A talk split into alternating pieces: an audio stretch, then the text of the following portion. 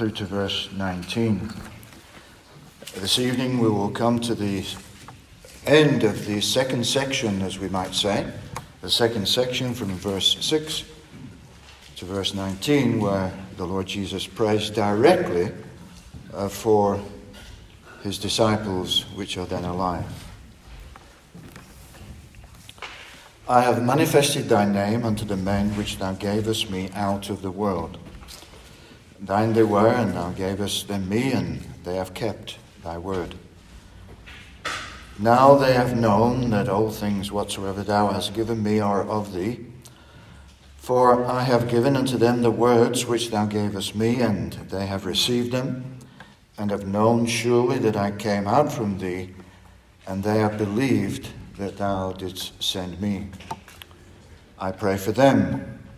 I pray not for the world, but for them which thou hast given me, for they are thine. All mine are thine, and thine are mine, and I am glorified in them.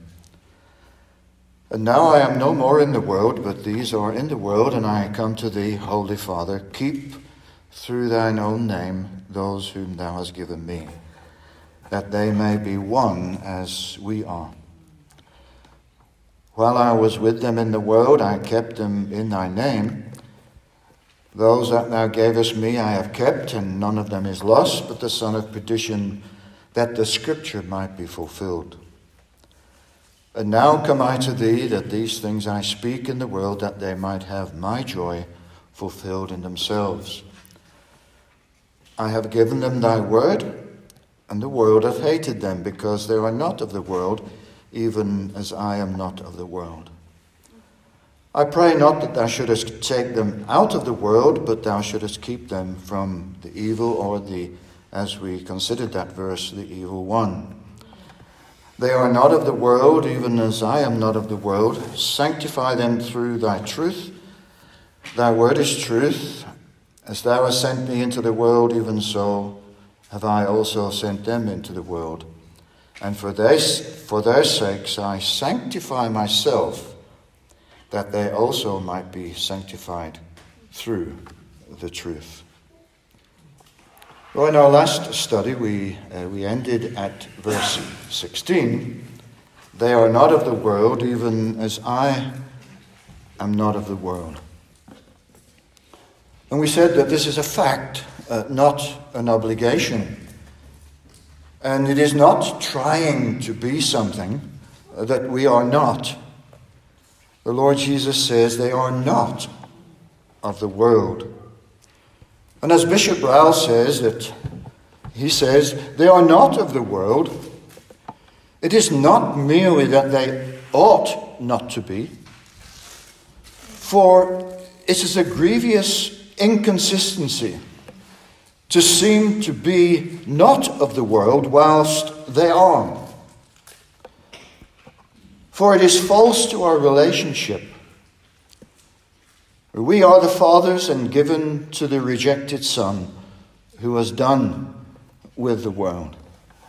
Now, there's kind of a play on words there, and I think you have to think about that, what uh, Bishop Ryle is saying. But it is faith possessing Christ, who gives the believer his own place of relationship and acceptance on high.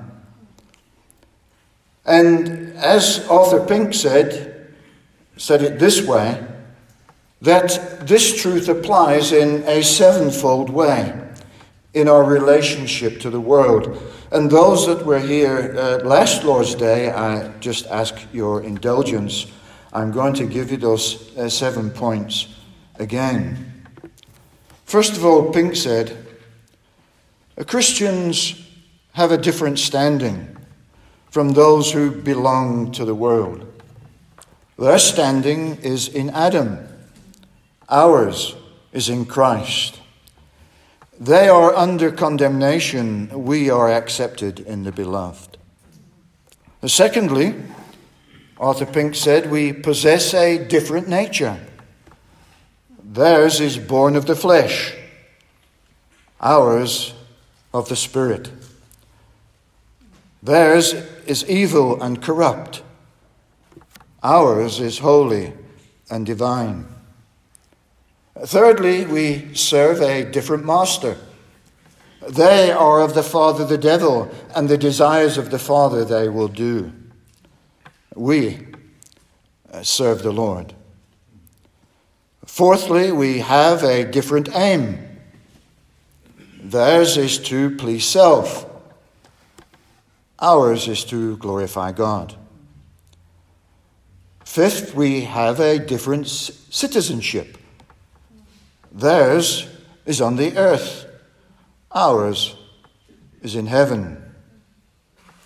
Six, we have a different life, far below the standard set before us, it is true. Nevertheless, no Christian, in the general tenor of his conduct, goes to the same excess of sin as does the worldling. I think Pink is very balanced there because he, he acknowledges a remaining sin in the believer. And seventh, we have a different destiny. Theirs is a lake of fire, ours is the Father's house on high. So this evening we come to verses 17 uh, through 19 and I will read those verses again. Sanctify them through thy truth, thy word is truth. As thou hast sent me into the world, even so have I also sent them into the world. And for their sakes I sanctify myself, that they also might be sanctified through the truth. Now, again, I remind you that there are commentators who regard verses 6 through 19 as containing our Lord's intercession for the apostles only. And of course, it is very clear that that, that is the immediate case. Our Lord's words in verse 20 that that would appear to be so.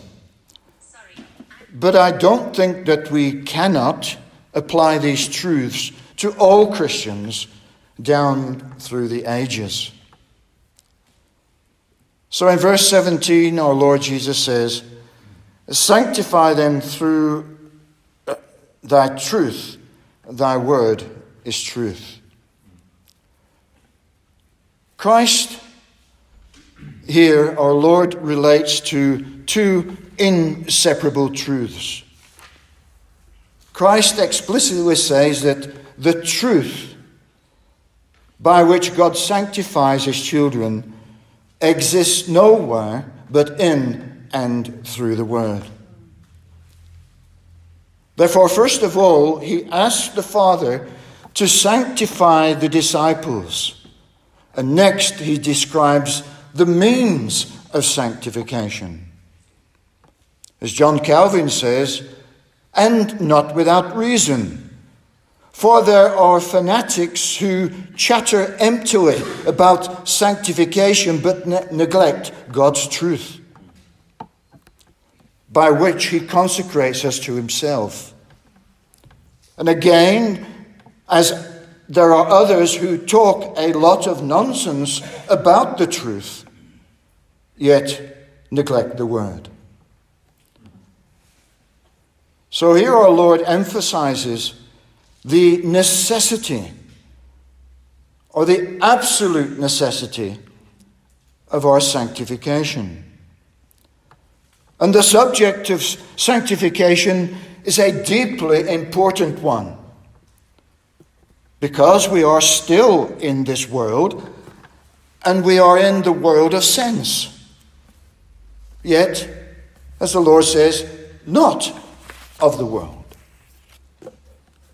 So, first of all, the word sanctify, as most, if not all of us here this evening understand, has basically one uniform meaning throughout the scripture, namely to set apart or to be holy. Usually, but not always, to set apart someone or something unto God for his use. The word has reference, never has reference to inward cleansing, and still less to the eradication of the carnal nature. For the doctrine of sanctification never teaches the possibility of holiness, perfection this side of glory. But it is used in different ways. Take verse 19, for instance, where our Lord says, For their sakes I sanctify myself. That can only mean, For their sakes I set myself apart. But let us just consider some of the different ways it is used in Scripture. And um, Brian, could I ask you read Jude 1, please? Jude 1. And here, the reference is to the Father's eternal predestination of the elect when He sets them apart in Christ, preserved and called. Jude 1. Jude, a bondservant of Christ, of Jesus Christ, and brother of James, to those who are called, sanctified by God the Father, and preserved in Jesus Christ. Set apart. When they are set apart by the Father in Christ, preserved and called. Notice that they are sanctified before they are called. Um, Paul, could I ask you to turn to Hebrews chapter 10 and read verse 10, please?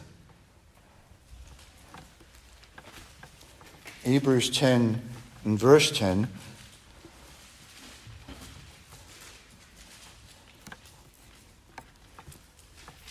By that will we have been sanctified through the offering of the body of Jesus Christ once for all. And Corin, could I ask you to turn over to chapter 13 and read verse 12, please, of Hebrews?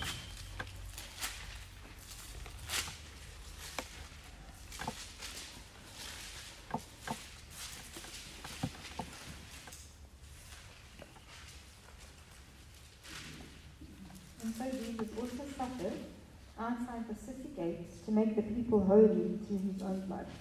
To make the people holy or sanctified. The reference here is to be being set apart uh, by the bloodshedding and the ransom of those bought out of the slave market of sin.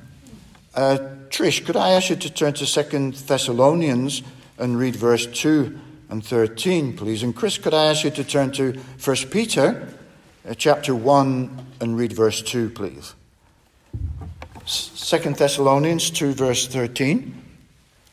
But we are bound to give thanks always to God for you, brethren, beloved of the Lord, because God has from the beginning chosen you to salvation through sanctification of the Spirit and belief of the truth. And then 1 Peter 1, verse 2. Uh, Chris, please. elect, elect according to the foreknowledge of God the Father, through sanctification of the Spirit, unto obedience and sprinkling of the blood of Jesus Christ, grace unto you and peace be multiplied. So the reference there to sanctification is the new birth, when he sets us apart from those who are dead in their trespasses and sins. But here in John 17 and verse 17, sanctification is by or through the truth. That is, by the written word of God. And it is used in different ways. The sanctification of the Father, of Jesus Christ, and of the Spirit each have to do with that which is positional and absolute. That sanctification is not gradual, but absolute, but what is complete and final. By sanctification, what you were and what you are now. But sanctification through the truth or by the truth is practical and progressive. Just so far as we walk according to God's word? Shall we be separated from evil? For we see the most intimate connection between these two petitions in Christ for his own. Verse 15, he says, Keep them from evil, or keep them from the evil one. Verse 17, he says, Sanctify them through the truth. The first is secured by the second. And also, we see the close relationship of verse 17 and verse 16. The Lord Jesus says, They are not of this world, even as I am not of this world. Sanctify them by thy truth, because they are not of this world. Cause them to walk in separation from it, the Lord prays. Sanctify them through thy truth. Thy word is truth. Notice the Lord says, is truth, not contains truth. There is a world of difference. Here we have the unadulterated truth because its author cannot lie. In it, there is no error. And because the Word is God's truth, it is of final authority. And By it, everything is to be tested. Not only that, but by it, our thoughts and our words are to be formed, and our conduct to be regulated by it. And just because God's word is truth, it sanctifies those who obey it. And Victor, could I ask you to turn to Titus 1 and read verse 1, please?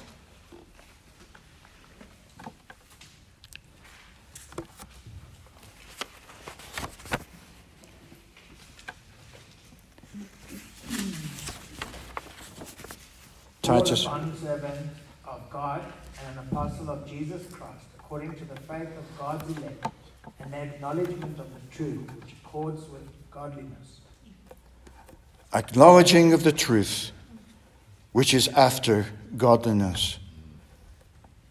If then the word is truth, and it is, of course, what a high value we should put on it. It is by the truth we are sanctified. How then should we prize it? For the church, Paul says, is cleansed in Ephesians 5, verse 26, by the washing with water through the word. Truth here is the light of the wisdom of God, who reveals himself to us in and through his word by the Spirit of truth. John Owen said, If truth separates from evil, if truth separates from evil, error conducts into evil. It was so at the beginning. It was believing the devil's lie which plunged our race into sin and death. Then beware of error, as poison is to the body, and so error is to the soul. Shun those who deny any part of God's truth as you would a deadly plague. And of course, John Owen, living in the 1600s, he would understand the words a deadly plague. We probably don't grasp that uh, that description uh, these days. Maybe in other some parts of the world that's true. Coronavirus. Coronavirus, well, yes. But a deadly plague. We're talking about the, the Black Death and, uh, and uh, what were the others? Uh, our physician here. Bubonic plague. Yeah. yeah. So uh, John Owen understood what he was talking about there. And then he goes on to say, Take heed what you hear. Mark 4, verse 24. Verse 18. As thou hast sent me into the world, even so have I also sent them into the world. Christ has given us his place in two places his place of acceptance on high and of his place of witness here below. This, I think, statement of our Lord anticipates what he says in uh, chapter 20 and verse uh, 21. And, um, could I ask you to read that one, please? Chapter 20, uh, John chapter 20, sorry, John chapter 20, verse 21.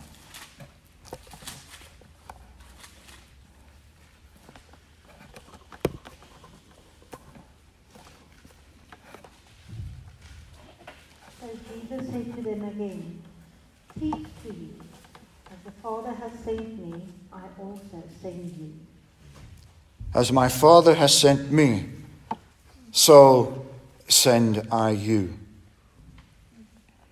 Now, of course, in the context that Christ is speaking here, he's speaking directly to his disciples, those who would become the apostles, the foundation, the pillar, and the ground of the truth, as the scripture says. Therefore, there is this missionary element in these words of our Lord Jesus. And of course, they can be used in the very same context in our day. But at the same time, all Christians are to be missionaries wherever the Lord has providentially placed them. But those who witness below must have a walk consistent with their witness. For as partakers of the heavenly calling, we are commissioned to re- represent Him here below. And it is only as first children out of the world that they can be sent into the world. And Christ was sent to reveal the Father. As we know, he says, I have manifested the Father's glory. I have shown forth the moral perfection of my Father. And so we in the world are to show forth Christ's glory, which is the glory also of the Father. The Lord Jesus was sent here on an errand of mercy to seek and to save that which was lost. Likewise, his people are to speak peace and preach, speak, and the gospel when granted by his providence to do so. Christ was here full of grace and truth. We are to speak the truth graciously. But that does not necessarily mean that the gospel will be received or the truth will be received graciously. On the contrary, you may be accused of being judgmental, narrow. Have you heard that one? fanatical, too religious, etc. So, Christ was here as the light of the world. And his people are to shine as lights in this dark world. So he now sends them into the world to preach the gospel to every creature, to all peoples, and to all nations. For the chosen nation of the old dispensation does not, does not occupy the place of distinction and blessings anymore. Maybe Romans chapter 11 has some future for the Jewish people, and that could be discussed one day. But Christianity in this dispensation bears witness to Jew and Gentile alike. Verse 19. And for their sakes I sanctify myself, that they also might be sanctified through the truth. What an amazing, as I pondered this verse, what an amazing and gracious condescension of our Lord. For obviously, our Lord, in saying, I sanctify myself, is in no way used in the sense as our uh, sanctification. Uh, Peter, could I ask you to turn to Hebrews chapter 7 and read verse 26, please?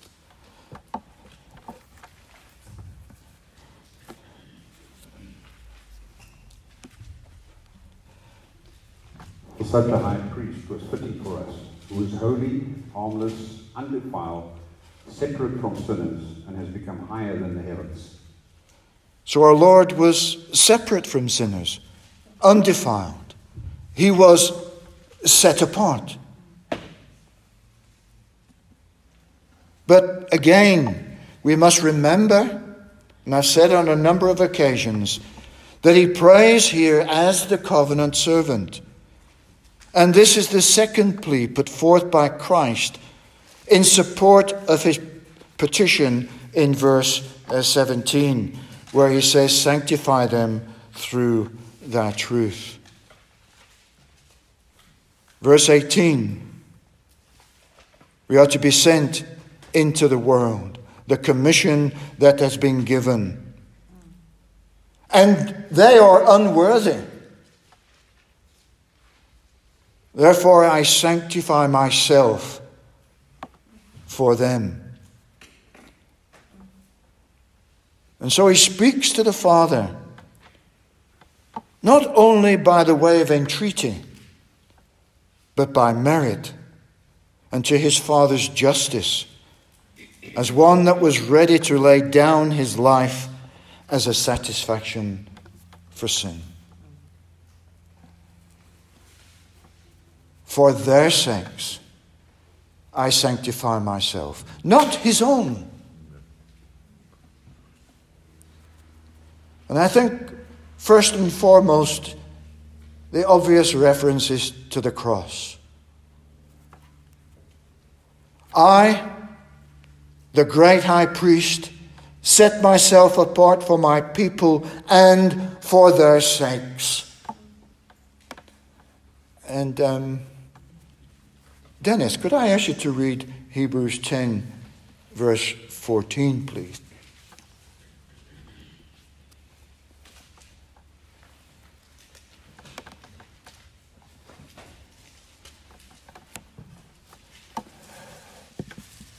For by one offering he has perfected forever those who are being sanctified.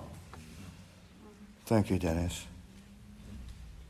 So he says, I set myself apart as the Lamb of God to be slain for them. He did this that they might be sanctified by the truth. Therefore, in declaring that he sanctified himself, Christ called attention to how freely and how voluntarily he entered into his sacrificial service. There was no necessity or compulsion in that sense. He laid down his life himself, as we've read a, number of times from John 10, verse 18. This he did for their sakes, namely,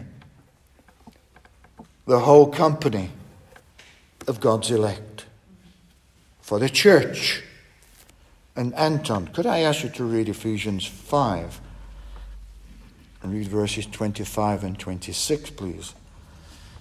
And Antoinette, if I could ask you to turn to Hebrews 13 and read verse 12, please.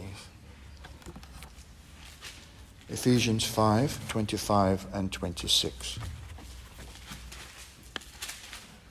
Husbands, love your wives just as Christ also loved the church and gave himself for her, that he might sanctify and cleanse her with the washing of water by the word.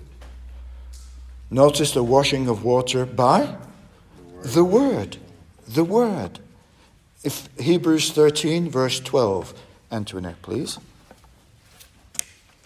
Therefore, Jesus also, that he might sanctify the people with his own blood, suffered outside the gate. Therefore, our Lord says, For their sakes I sanctify myself, that they also might be sanctified through the truth. Christ sets himself apart to be slain for them freely and voluntarily. But they are to be sanctified by and through the truth the ultimate truth of who Christ is in his work and in his person. And so the object of his people's affections, contemplation, and worship. And as our great high priest, as the glorified man, as the heavenly man, above the heavens, a glorified man in the glory, as the scripture says, in order that all truth shines forth in him, in his person, raised up from the dead by the glory of the Father. And all that the Father is being displayed and manifested in him. I have manifested thy name. And he gives that testimony of divine righteousness, of divine love, and of divine power. And neither pray I for those alone but for them also whom which shall believe on me through their word. Not might believe, but shall believe in verse 20. And here is the culmination of the whole prayer from verse 1 through to 19. Yet so closely connected with the previous verses that the perfect unity is apparent. That the union with Christ is the foundation of all spiritual blessings. For had there been no connection with Him, there could be no regeneration no justification, no sanctification, no glorification. And in these closing verses, Christ looks forward to that blessed consummation. Now he looks forward. He looks forward to the time when they shall be no more in the world. And let us read verses 20 through 26.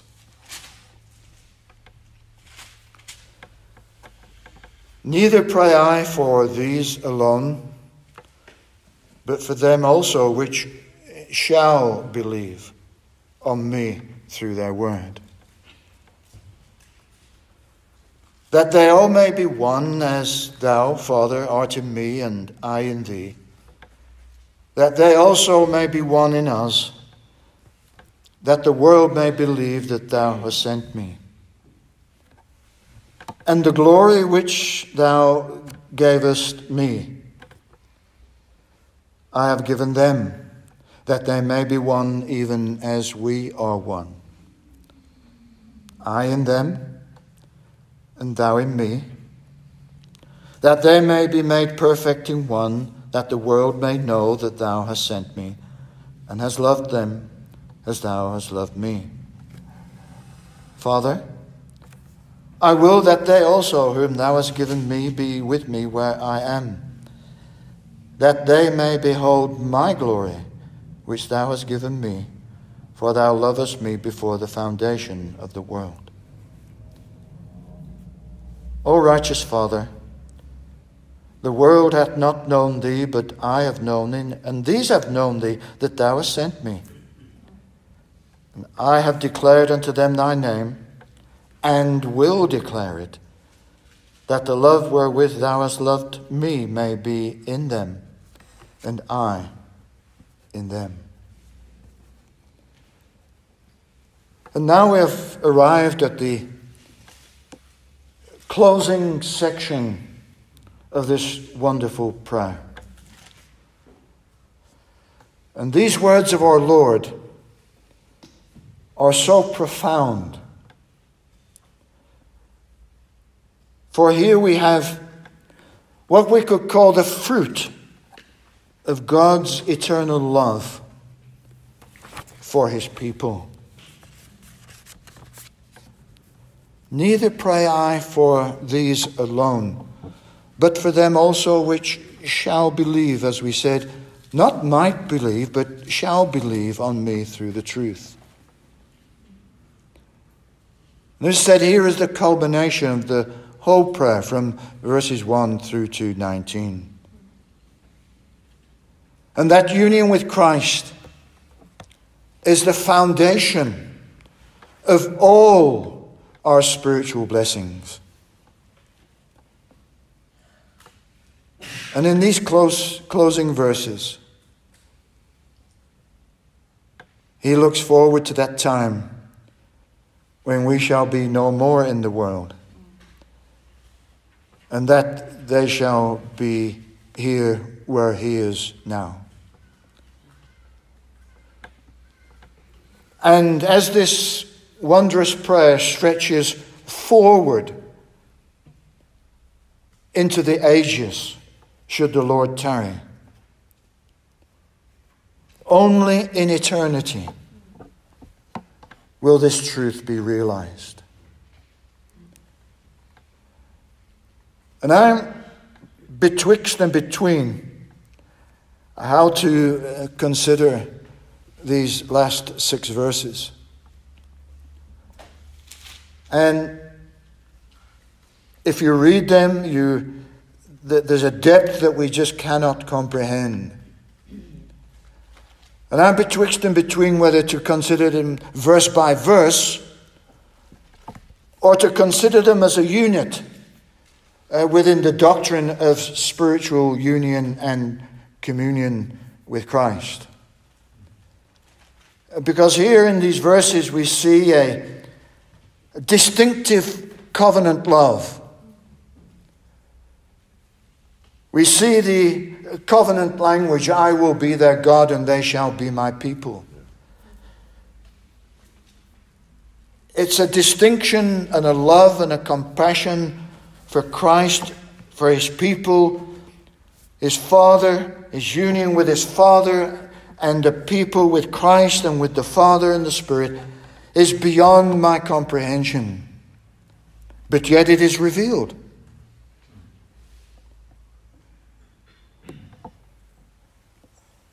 But just notice first in closing these things that the Lord Jesus prays for. First, the persons prayed for not only these, but for them also which shall believe.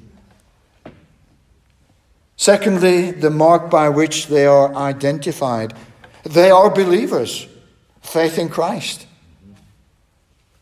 And thirdly, the ground of their faith is the Word the truth. For notice right throughout this prayer, notice the number of times the Lord Jesus speaks of the Word, the truth, the Scriptures.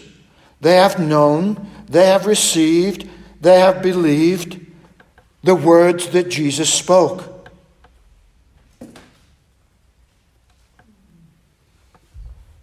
I pray for them also.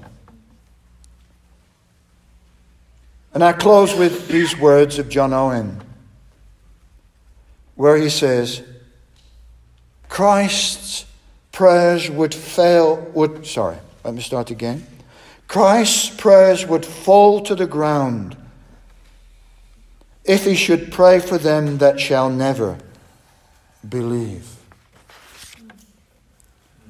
And shall the Son of God's love plead in vain and urge his merit and not succeed?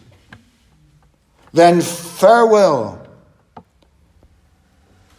to the sureness and the firmness of our comfort in Christ Jesus.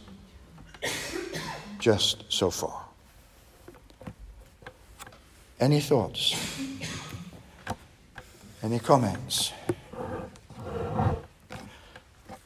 Or is it too much?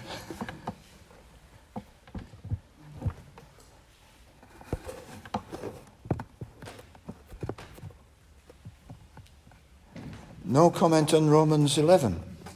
No?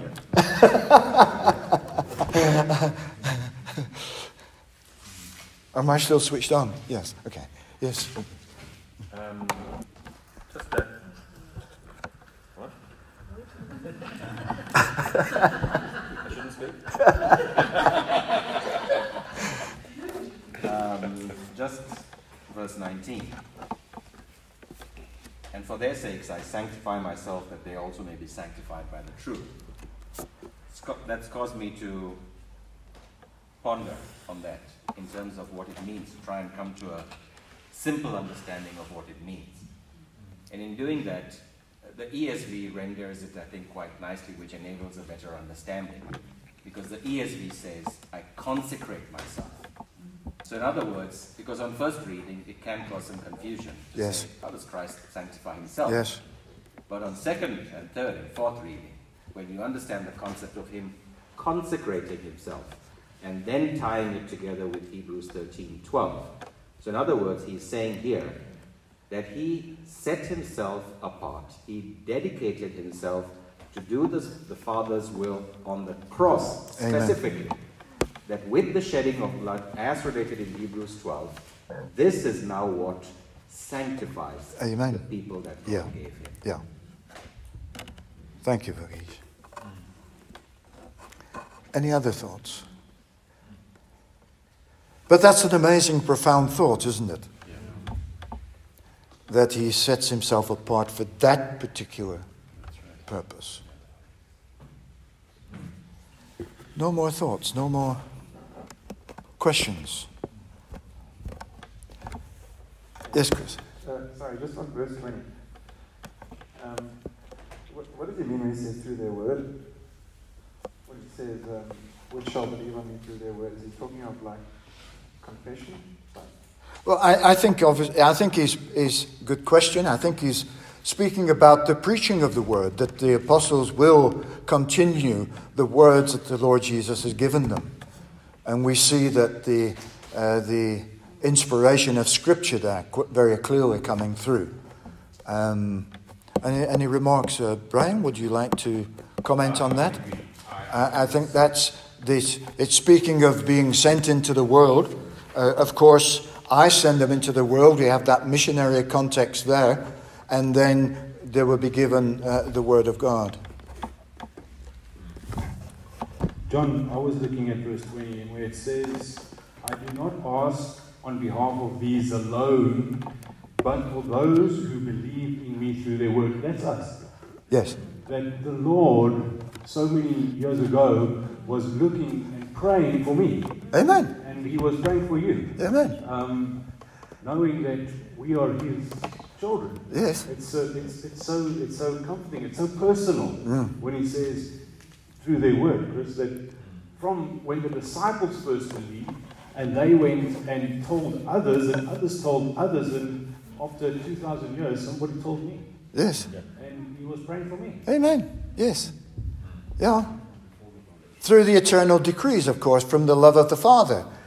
He says earlier that those given to him were given to him by the Father, and he gives them back to the Father from verses 1 through 6, uh, the uh, first section of this high priestly prayer. He, speak, he speaks of that uh, very clearly. Those given to him before the foundation of the world, as we see in other portions of Scripture. That's amazing. I can only say that I stand here this evening as an absolute pagan before the Lord convert before I was converted. I would say you would abs- you would be mad. It's it's crazy. It can only be the fact that he was praying for his people then.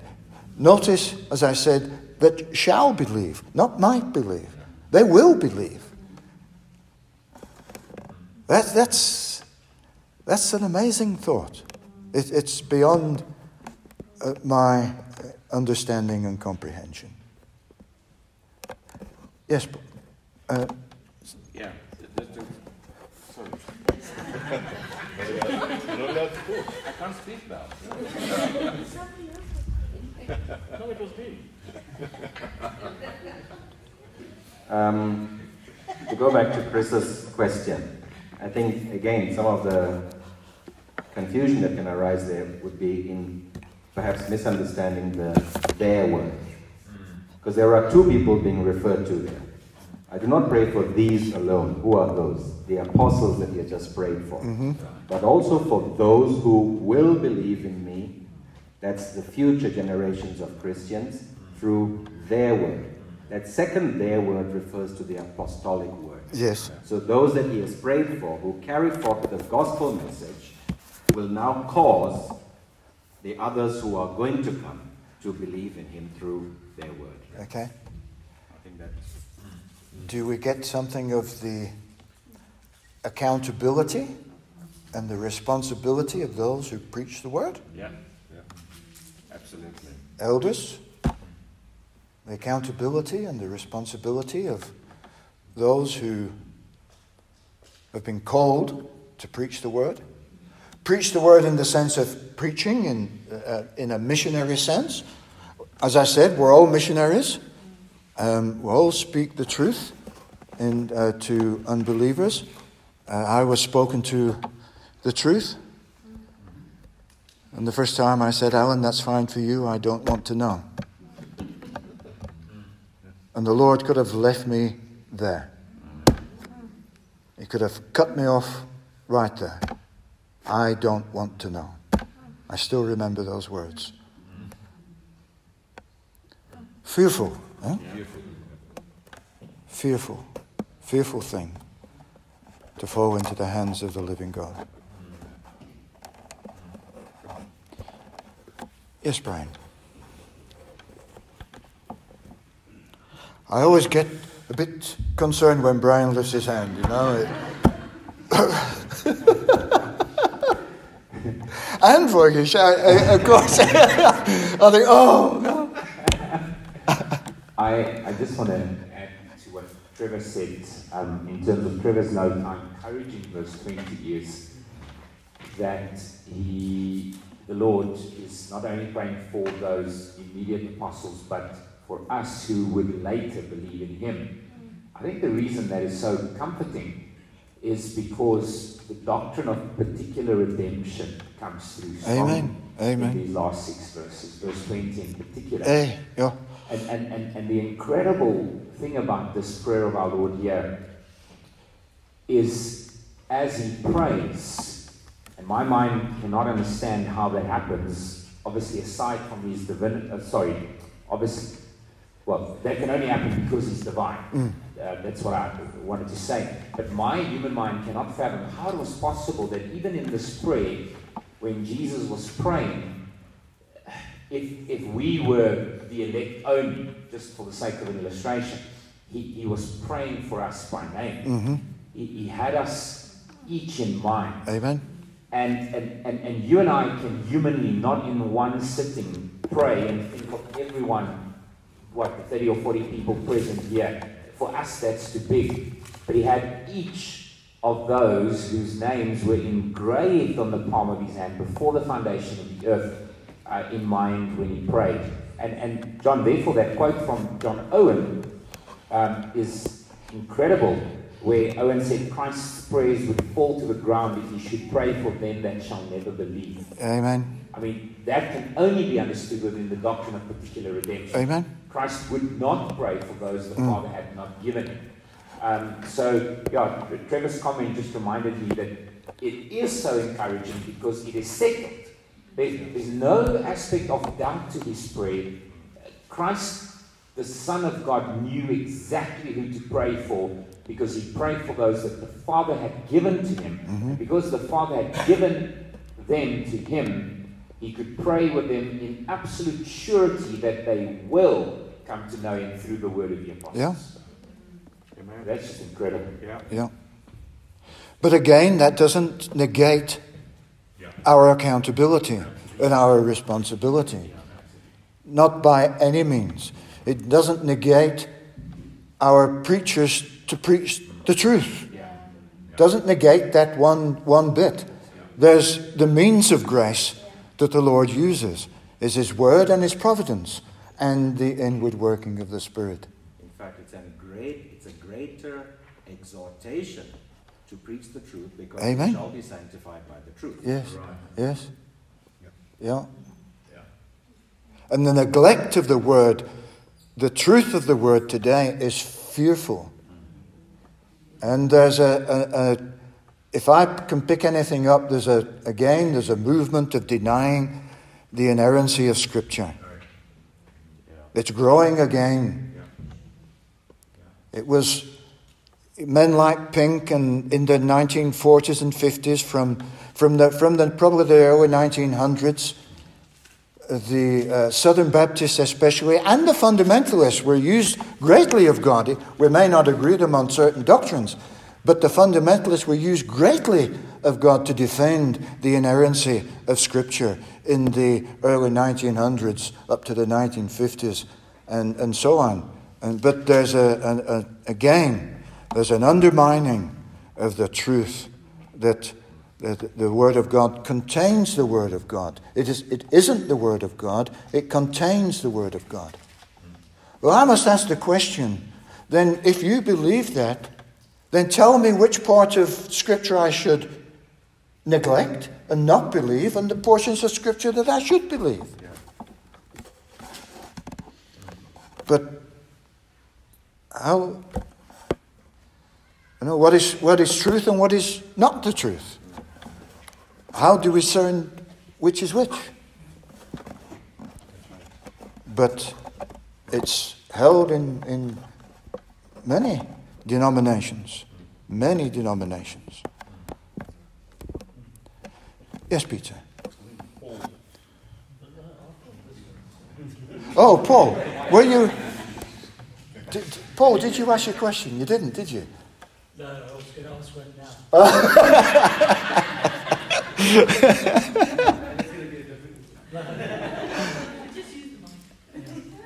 So I was just thinking, I mean, these great mysteries run so deep because um, we see so clearly um, yeah, that those whom the Lord has prayed for, firstly, it's inconceivable to think that any of those could not be saved, firstly.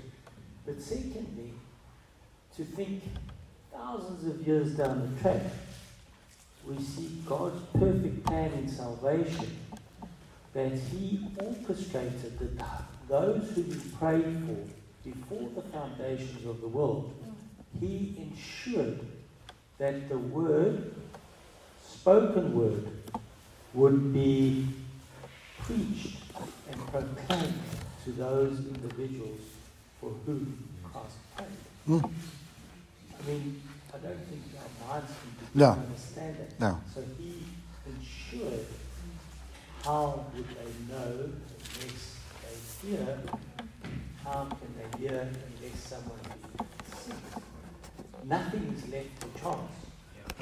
So the Lord Himself ensures that those whom the prayed for would be would receive the, uh, the spoken word. Amen. Yes, yes. Also, they had to be born. They had to be conceived and born in the first place. That's amazing. Sure. Yeah. That tells me that even conception and birth is no accident.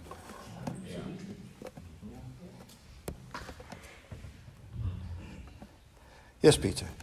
John, just a, a comment on this prayer. I mean, it, is mind-boggling to think that you know that God prayed for us even before the foundation of the world.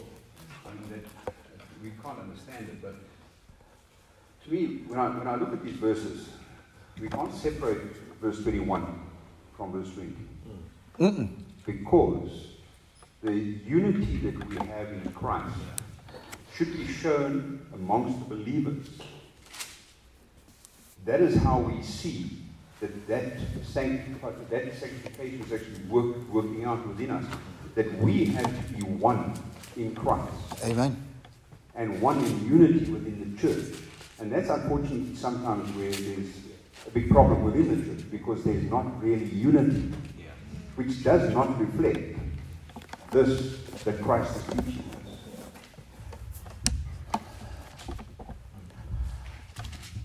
Yeah. but again, isn't that amazing how the Lord overrules that?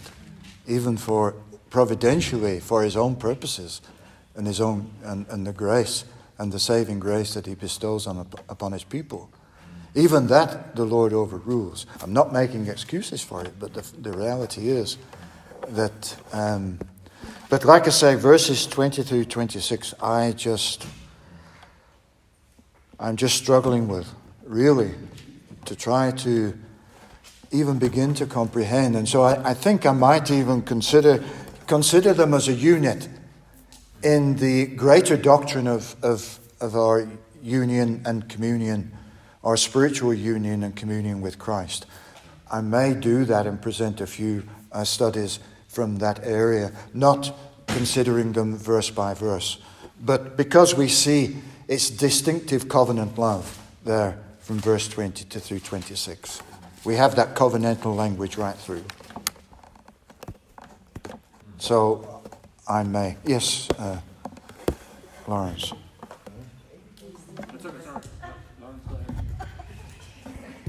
Yeah, let's go.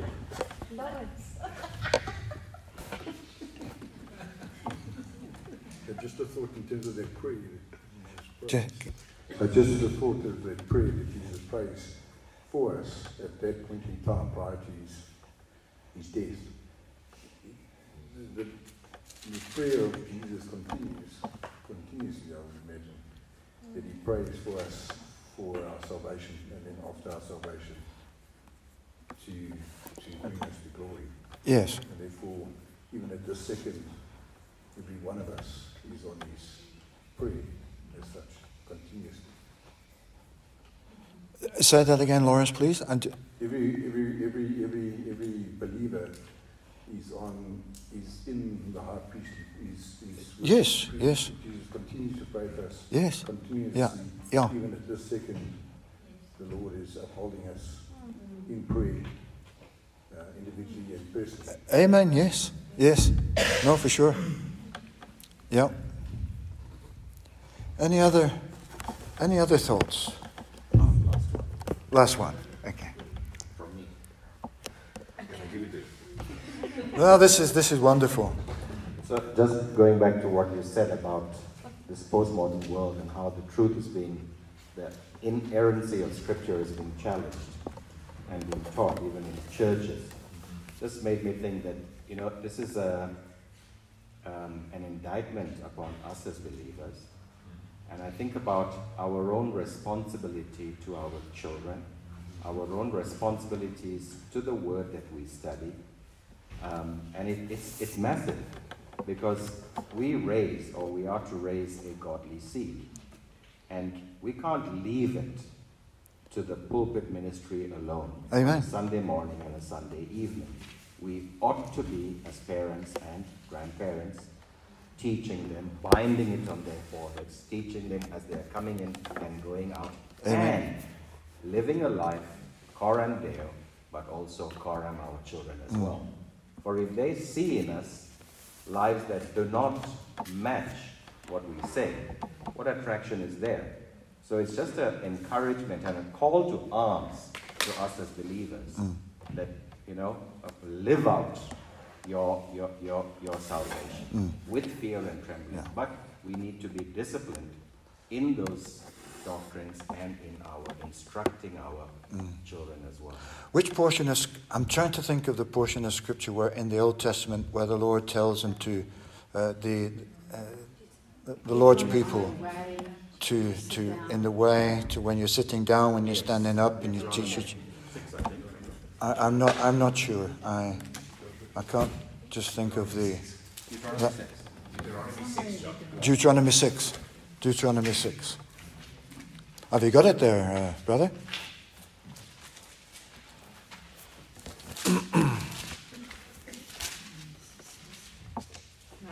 Deuteronomy 6, verse 6. And these words which I command you today shall be in your heart.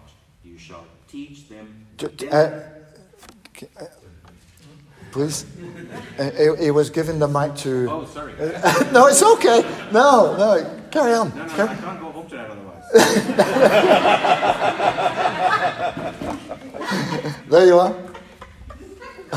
You shall teach them diligently to your children, and shall talk of them when you sit in your house, when you walk by the way, when you lie down, and when you rise up. You shall bind them as a sign on your hand, and they shall be as frontlets between your eyes. You shall write them on the doorposts of your house and on your gates. Amen. And uh, again, we, as I said, I think I said something of we must walk or talk. Because there's nothing worse than not walking the talk. People will not listen to you. They will not listen to you. Talking of walking the talk.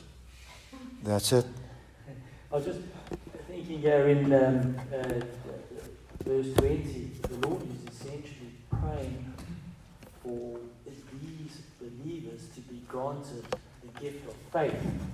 And I was just reading something uh, during the week Martin Luther wrote that none will be saved uh, as a consequence of their profession of faith, but all will be saved in consequence of their possession of faith. Amen. Amen. Thank you, Paul.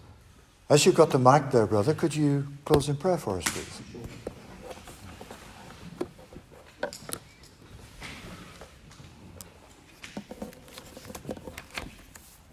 Gracious Almighty God, Lord, Father, as we contemplate these deep mysteries of the faith, Lord, we thank you for Christ Jesus, our Savior.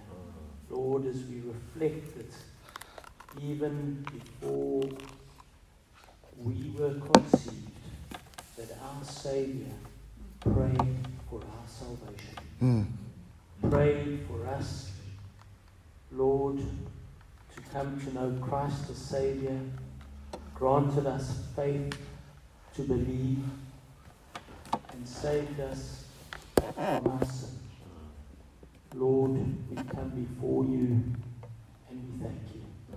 We thank you, Lord, for your high priestly prayer. Lord, as we see the unity of the body. Father, as you prayed for your disciples, and then as you prayed for those who would believe, Father, we thank you that salvation is from our God. And so, Lord, we thank you for this time together. We pray, Lord, that as we go out into the week, we pray that you would grant us a desire to share the wonderful gospel with those who do not know you. Mm. Lord, may you be honored and glorified through your people. In Jesus' name we pray. Amen. Amen.